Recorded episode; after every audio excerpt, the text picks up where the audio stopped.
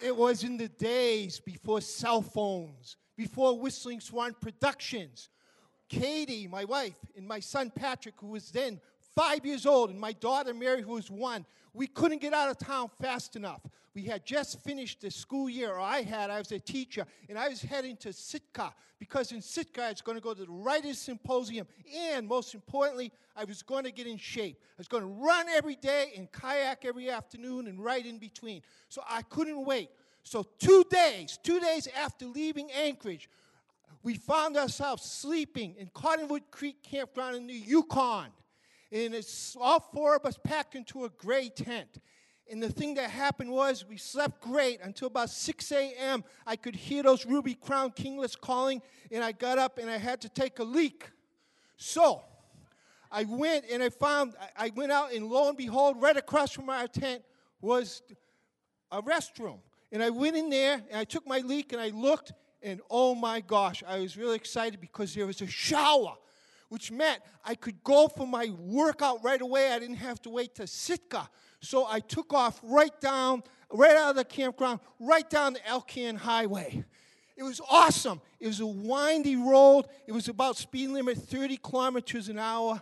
It was like Kluane Lake on one side, cliffs leading into Kluane Lake, big cliffs. On the other side, there was rock and there was bushes.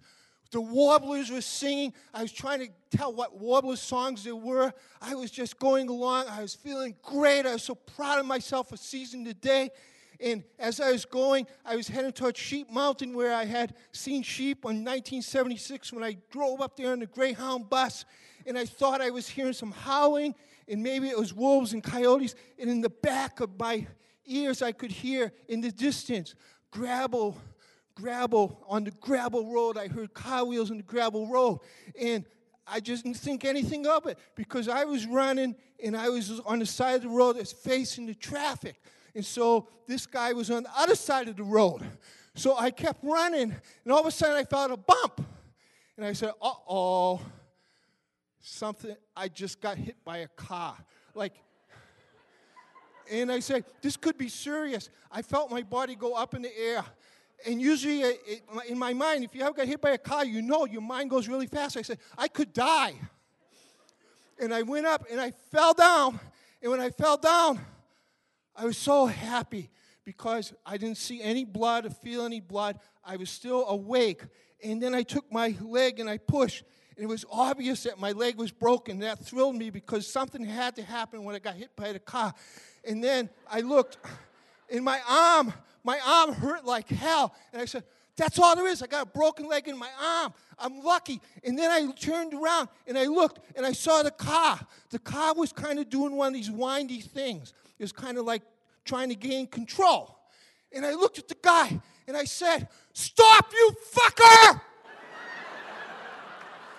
and magically he stopped.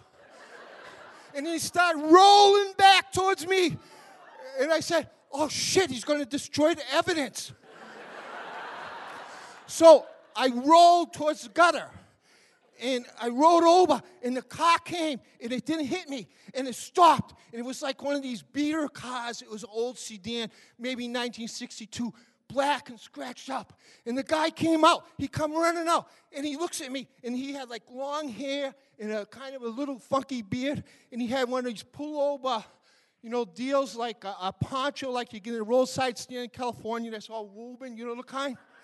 And, and he's looking at me, saying, I'm sorry, man, I'm sorry, man, I'm sorry, man. And I'm saying, never mind, you gotta help me, you gotta help me.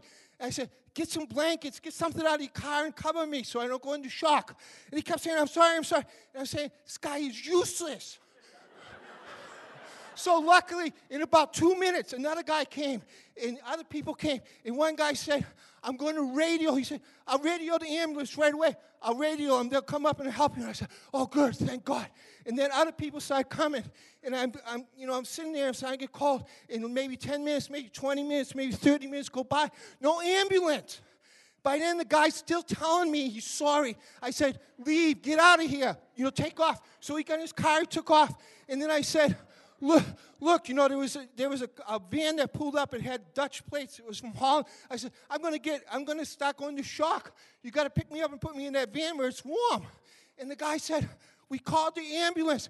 he said, the, the ambulance just sitting down there in Burwash Landing. I just passed it. It's sitting outside the clinic. And I said, they called it. It didn't come. And so he said, I'll go find out. I'll go get it.